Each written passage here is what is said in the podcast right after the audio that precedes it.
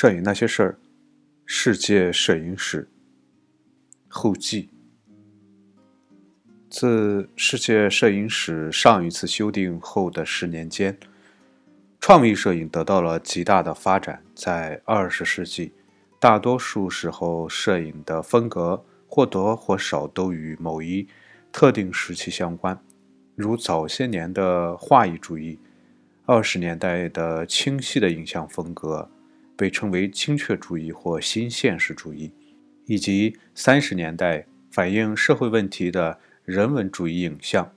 这并不意味着各个地方的摄影师都追随这些风格和理念，但这些时期的大多数作品都可以如此归类。换言之，这些似乎与时代相关的风格，如今大都可以归入现代主义。尽管世界各地都有摄影作品。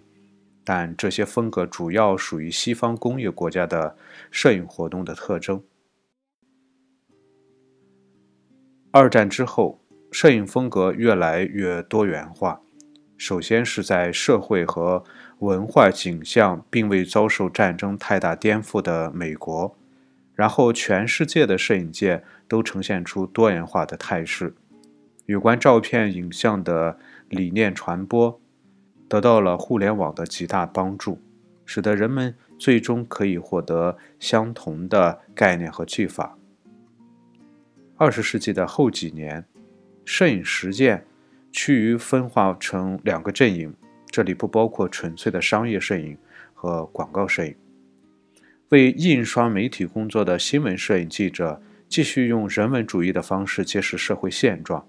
而中产阶级自满情绪的反应。促使一些纪实摄影师不再像三十年代的作品那样极富怜悯地刻画社会生活。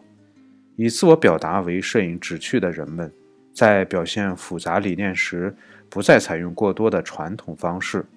至二十世纪九十年代，人们已经普遍地承认，不能再将照片影像仅仅视作对现实的描绘，无论其拥有怎样的美学构想。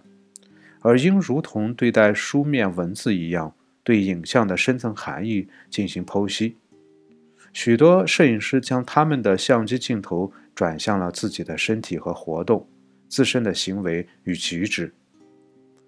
从复杂的人际关系到社会和政治主题，个人摄影师拥有各种表现题材，并为大量的美学手段所吸引，其中包括装置艺术。图像序列和蒙太奇，随着报纸、杂志影像复制技术的改进，彩色摄影占据了越来越重要的位置。照片的尺寸限制发生了变化，呈现影像的画幅常常可以达到壁画的大小。这样的趋势加之许多影像所植入的惊人信息，被纳入后现代主义的旗帜之下。并激发了人们对摄影批评及摄影发展的更大兴趣。二十世纪九十年代末期至进入二十一世纪后，有关光生成影像的各种手段及意义范畴，使得照片早已盛行的工业化中心以外的摄影实践者开始产生兴趣。不断增多的图片书刊以及互联网，都在摄影传播方面扮演了重要的角色。近些年出现的广告机构和图片杂志之外的照片市场，也助长了摄影表现的多元化。随着越来越多的博物馆展出照片，更多的艺术画廊开始进行图片交易。照片影像也像绘画和平面艺术一样，成为可交易的商品，为摄影主题和表现手段带来多元化的市场扩张，并不局限于美国的摄影师。然而，工业化的欧洲国家的照片市场却形成的略微缓慢，直到二十一世纪初，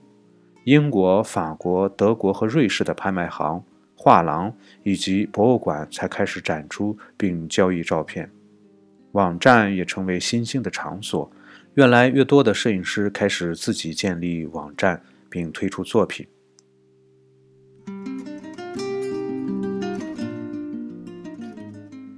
对那些曾经在过去几个世纪被发达工业国家开发和占领的国家而言，这一发展趋势显得尤为突出。虽然对于中非国家的摄影研究还不够深入，但人们已经认识到，确有一批后殖民主义的摄影师通过肖像摄影来表现其拍摄对象的个性和尊严，而不是沉迷于西方人眼中的带有地方特点的悲情之中。赛义杜·凯塔是其中最受公认的一位。而其他一些摄影师的肖像作品，如活跃于二十世纪四十年代的麦萨·盖伊，六十年代的科尼内留斯·姚·奥古斯特·阿扎吉洛，以及九十年代的纳比尔·布特罗斯，均展示了近期才显山露水的丰富的肖像传统。到二十世纪九十年代。随着互联网的普及，以及非洲艺术家不断走出国门，甚至旅居他乡，摄影风格和技法都有所变化，并能够借此更加全面地考量其生活与文化。于是，从单色和彩色的人文主义肖像作品，到优美的静物照，再到城市和风光景观，非洲大陆各个国家的摄影作品。变得丰富多彩起来，他们的作品也不再仅仅针对杂志，还面向图书插图、画廊展示和销售，其中包括故意失焦的作品、蒙太奇作品以及巨型拼贴照。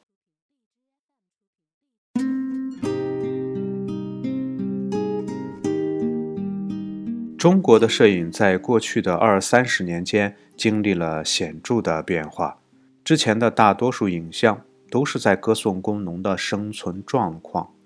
而到了二十世纪九十年代，摄影的表现对象开始极大的丰富起来。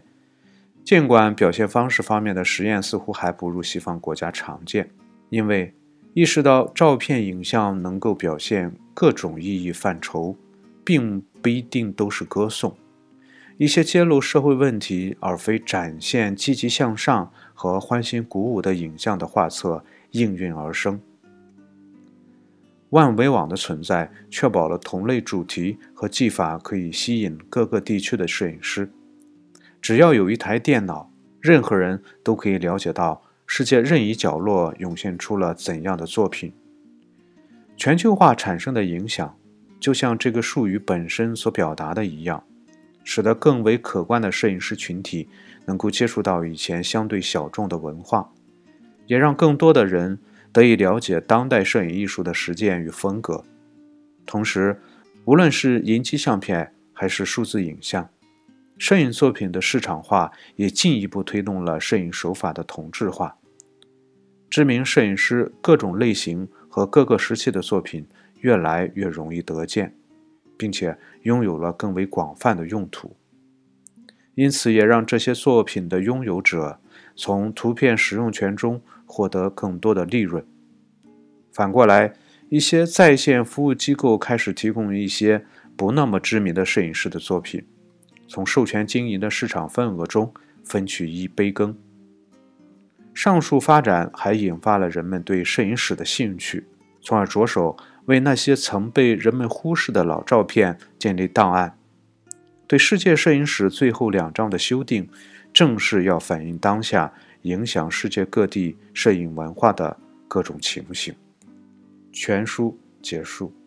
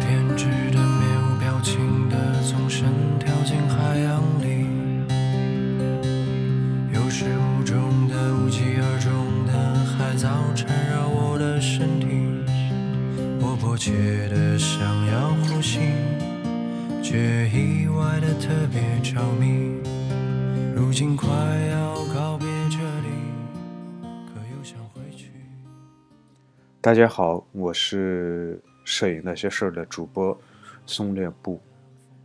世界摄影史呢，在经历了六十期之后呢，是终于结束了。那么加上这一期呢，一共是六十一期。那么这一期呢，主要是后记。结束了后记之后呢，做一个小小的总结。我自己呢是感觉，在从第一期的世世界摄影史到这一期，还是有很大的变化。从最初的对摄影史其实是并没有太多的重视，一直到。最近啊，到中期到后期开始逐渐的，呃，认识到摄影师其实对于一个真正喜爱摄影的人来说，其实还是非常重要的。那么这里就提出一个问题啊，就是真的我们真的需要去了解一些历史的这些东西吗？那么这包括。嗯，无论你是呃作为普通的历史来看啊，还是艺术史来看，还是我们所提到的摄影史啊，我们究竟需不需要去了解历史这这个东西呢？呃，在我看来，其实呃，如果你并不了解摄影史的话，其实这个也并不妨碍你去喜欢摄影，也并不影响你去拍照片。啊，你如果是只是说作为呃自我娱乐的一种方式，就如同呃你写字画画一样，你只是追求这个一个一个一个过程，只是说我只是作为一个娱一种娱乐的方式而言的话，那么其实你真真的不需不需要去太多的关注这些理论性的东西，那么你只要去啊看重这个过程就可以去。感受和体会在这个过程当中带给你的快乐就可以。但如果你是一名真正喜欢摄影或者说热爱艺术的人，那么要研究一点或者说了解一点这种啊历史方面的知识，我觉得其实是，呃，其实是非常有必要的。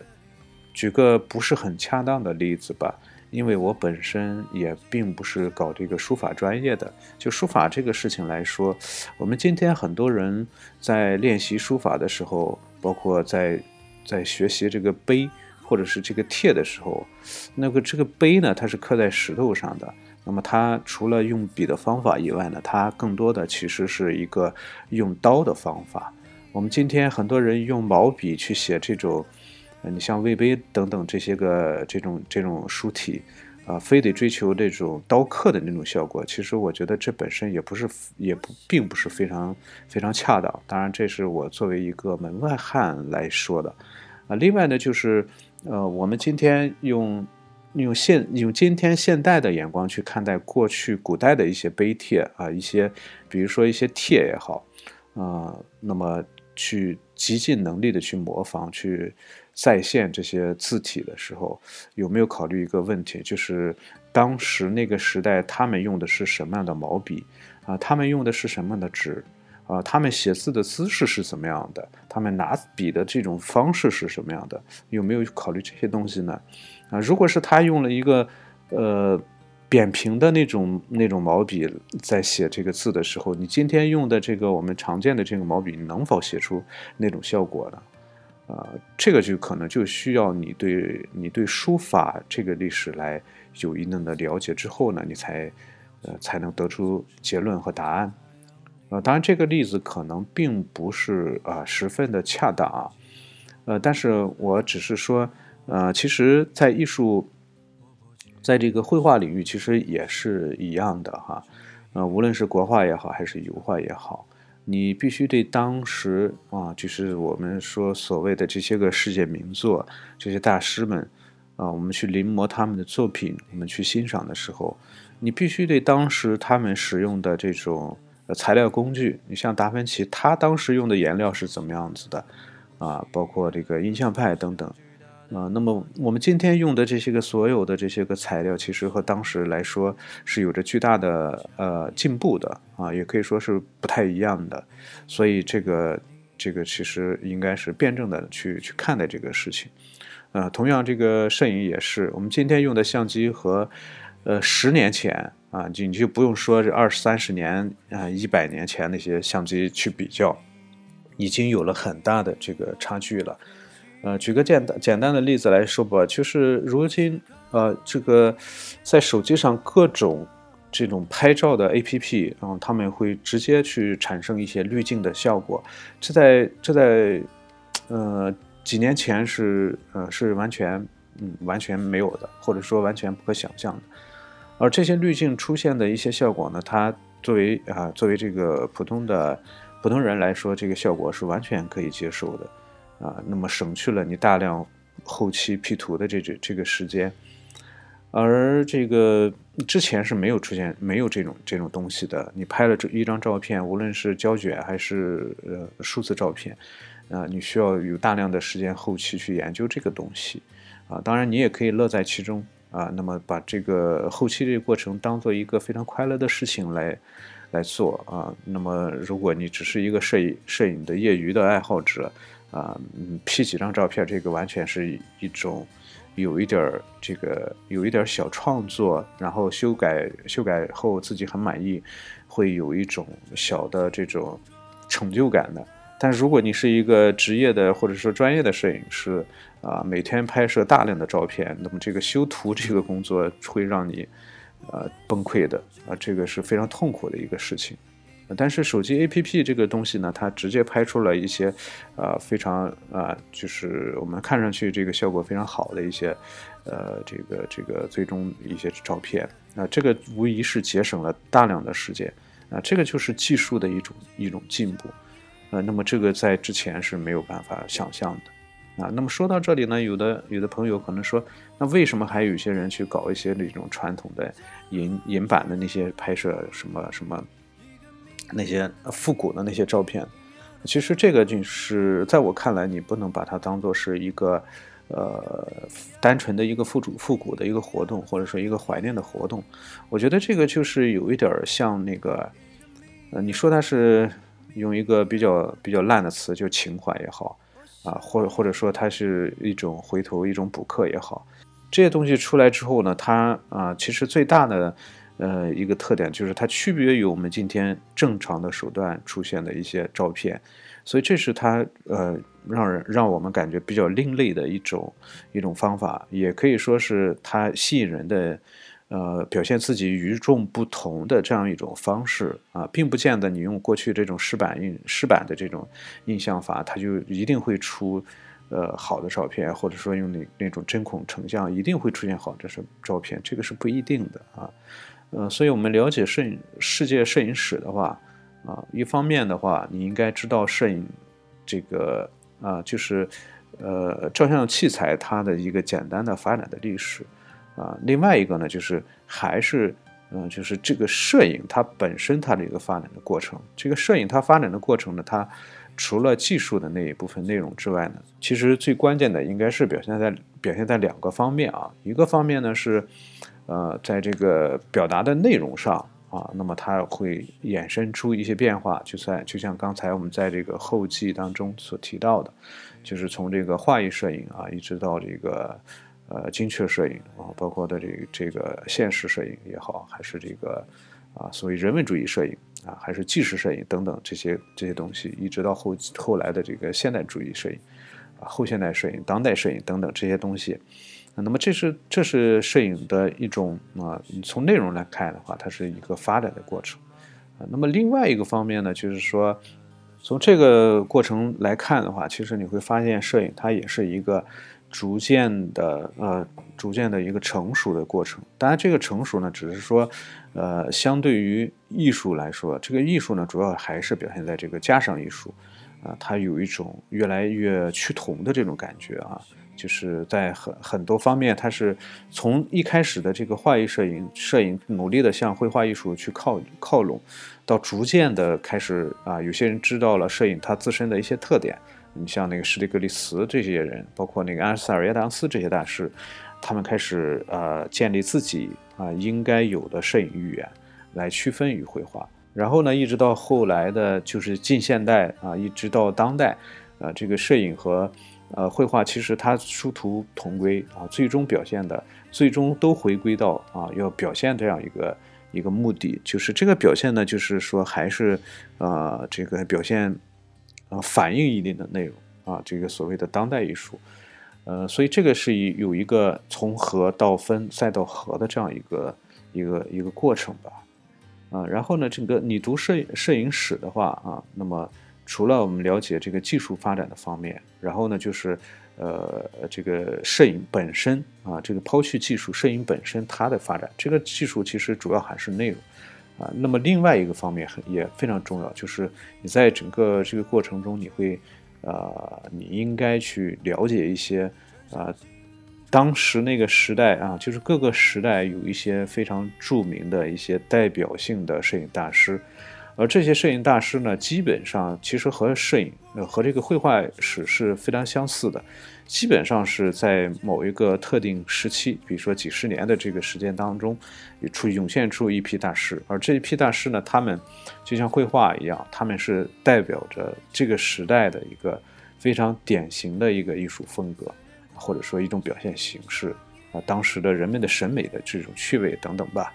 然后。嗯，整个艺术史就是一个大师的时代，啊，我们看世界史、世界摄影史呢，基本上也是一个大师的时代。但是它与绘画有一点不同的是什么呢？就是绘画的这种大师的时代，它它的这种阶段性会更加分明。就是说，你拿出一个人物来，你拿出一个呃特别鲜明的一个人物，他们的风格是截然不同。就像我们一提达芬奇，一提米开朗基罗，然后你和印象派这些人比。啊，印象派这些人比和这个后当代、现代、后现代这些人比，他们风格是截然截然不同的啊。那么摄影史呢，它稍微有一点不一样是什么呢？就是，呃，你呃五六十年代那些大师，呃和七八十年代那些大师，他们是有一定关联性的啊。他们在这个语言语言上也是摄影语言上，当然会会有一个呃发展或者说不不同，但是它是有一定显呃有一定联系的啊，很多。很多时候是现代的这个呃后后来的这些摄影大师，他会借鉴前期的这些个前辈的一些东西，呃，但是在我看来，在这个这种这种突破啊，就是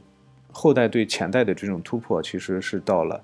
呃近现代才逐渐的才越来越明显啊。那更多的是在之前的，更多的是在不同领域各自。啊，你像我，我拍个人，你拍动物，那么这个就是，呃，一个一个非常不大，一个非常大的不不一样，啊，那么只是说在拍摄内容它内容上的不一样，啊，那么从一开始的人们开始摆布，那么摆布被摄对象，到到最后呢，人们开始抓拍，这是一个非常大的进步，啊，那么呃一开始都主要拍人物，然后到后来出去涌现出风景照，然后。涌涌现出静物照，弄到等等，那么这是一个很大的不同，所以这个是与，呃，在在我看来，这个是与与绘画是嗯有着有着较大的这种这种区别。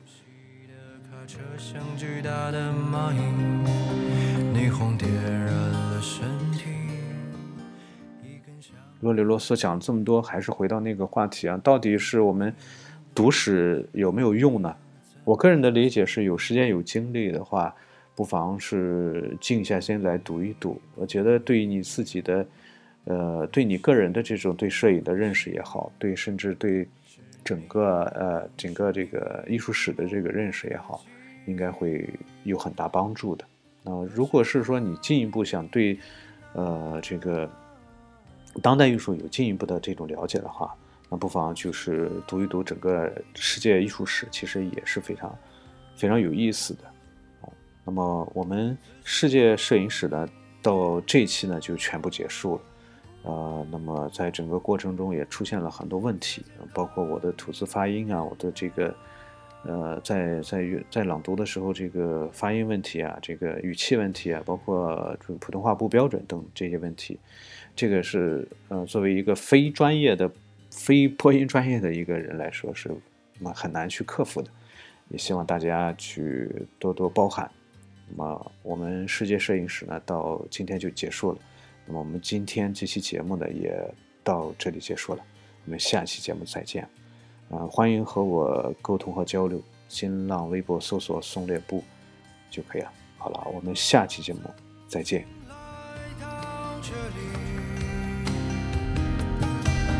穿上轻装就难以舍弃，你在我的身体里，我言行举止里，一个看不见的你，看不见的我想你。现在我